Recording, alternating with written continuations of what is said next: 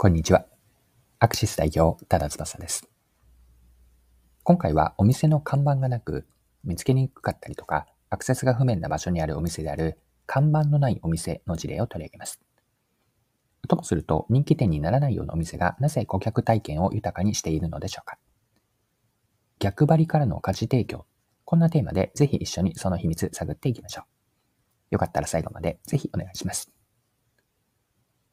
看板のない会員制の飲食店が人気を集めています。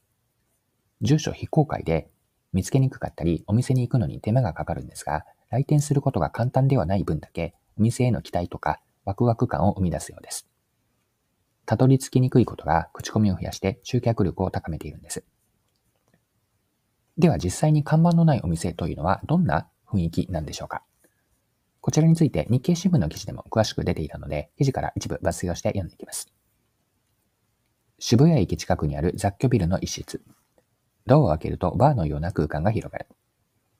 会員制パフェ店、リメイクイージーは看板がなく、住所は非公開。地図アプリでも検索できず、訪問するには不定期で募集される会員権を購入するか、会員と同伴する必要がある。イメージしたのはアメリカの禁酒法時代に密造酒をこっそり提供するスピークイージーと呼ばれる隠れ酒場だ。薄暗い店内ではバーカウンター越しにパティシエがパフェを作る様子を間近で見ることができる。はい。以上が日経の2023年12月16日の記事からの引用です。他には看板のない居酒屋もあるんですね。こちらは東京吉祥寺の飲み屋街であるハモニカ横丁にある居酒屋雲隠れです。居酒屋がひしめく通りのビルの2階にあって、1階の他の店舗を通過しないとたどり着けないんですね。また他には中華料理店の中村源こちらはマンション内にお店を構えているんです。入り口はまるでマンションの一室にしか見えず、マンションのそのドアを開けると、中は飲食店という、こうしたサプライズを楽しめる点が、口コミで広がりました。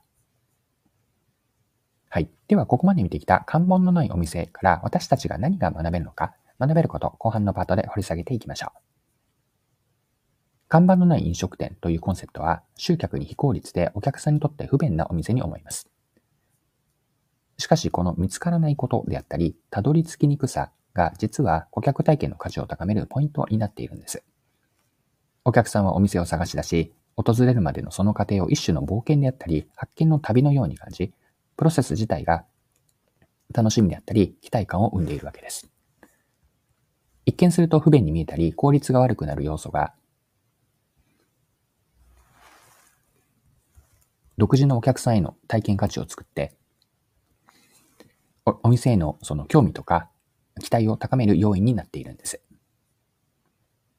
はい。で、一般的にビジネスでは、お客さんの利便性であったり、タイムパフォーマンス、まあ、タイパーですよね。まあ、これらを優先して考えることが多いわけですが、看板のないお店は逆のアプローチをとっています。看板を出さず、住所を非公開にするなど、意図的にアクセスしにくくすることによって、他とは異なる独自の体験価値を提供しているんです。このような、いわばその逆張りの戦略と呼べるものというのは、お客さんにとって他にはない新鮮な経験となって、体験を記憶に残りやすくしています。結果として、他の店舗との再化を生み出して、他ではなく看板のないあのお店に行きたいという、このような選ばれる理由になっているんです。ビジネスにおいて再化って重要ですよね。しかし、ただ単に他と違うことをするだけでは意味がないんです。というのも、最価がお客さんにとって何かしらの価値に結びつかない場合、それは単なる売り手の自己満足の自己都合に過ぎないような最価だからです。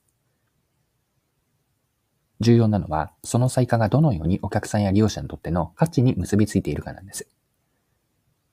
価値がいかにお客さんを満足させて、時には感動を生み出して、商品やサービス、まあ、店舗への親近感とか愛着を引き出すかに焦点を当てるべきでしょう。看板のないお店の事例では、通常の店舗とは異なる不便さであったり、まあ、それ自体がユニークな体験となって人々の興味を引き、お客さんにとっての新鮮で独自な体験価値を提供しているんです。再化することが良い顧客体験に結びついた成功例と言えるでしょう。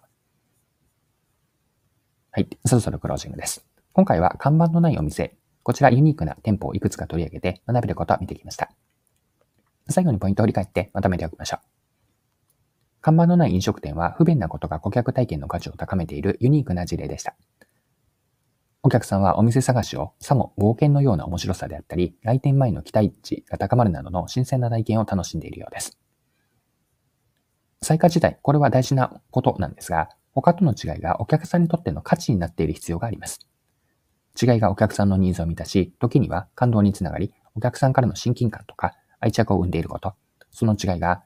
この商品がいいと、このお店に行きたいと、こんな選ぶ理由、行く理由、使う理由になっていることが大事です。はい、今回は以上です。最後までお付き合いいただきありがとうございました。それでは今日も素敵な一日にしていきましょう。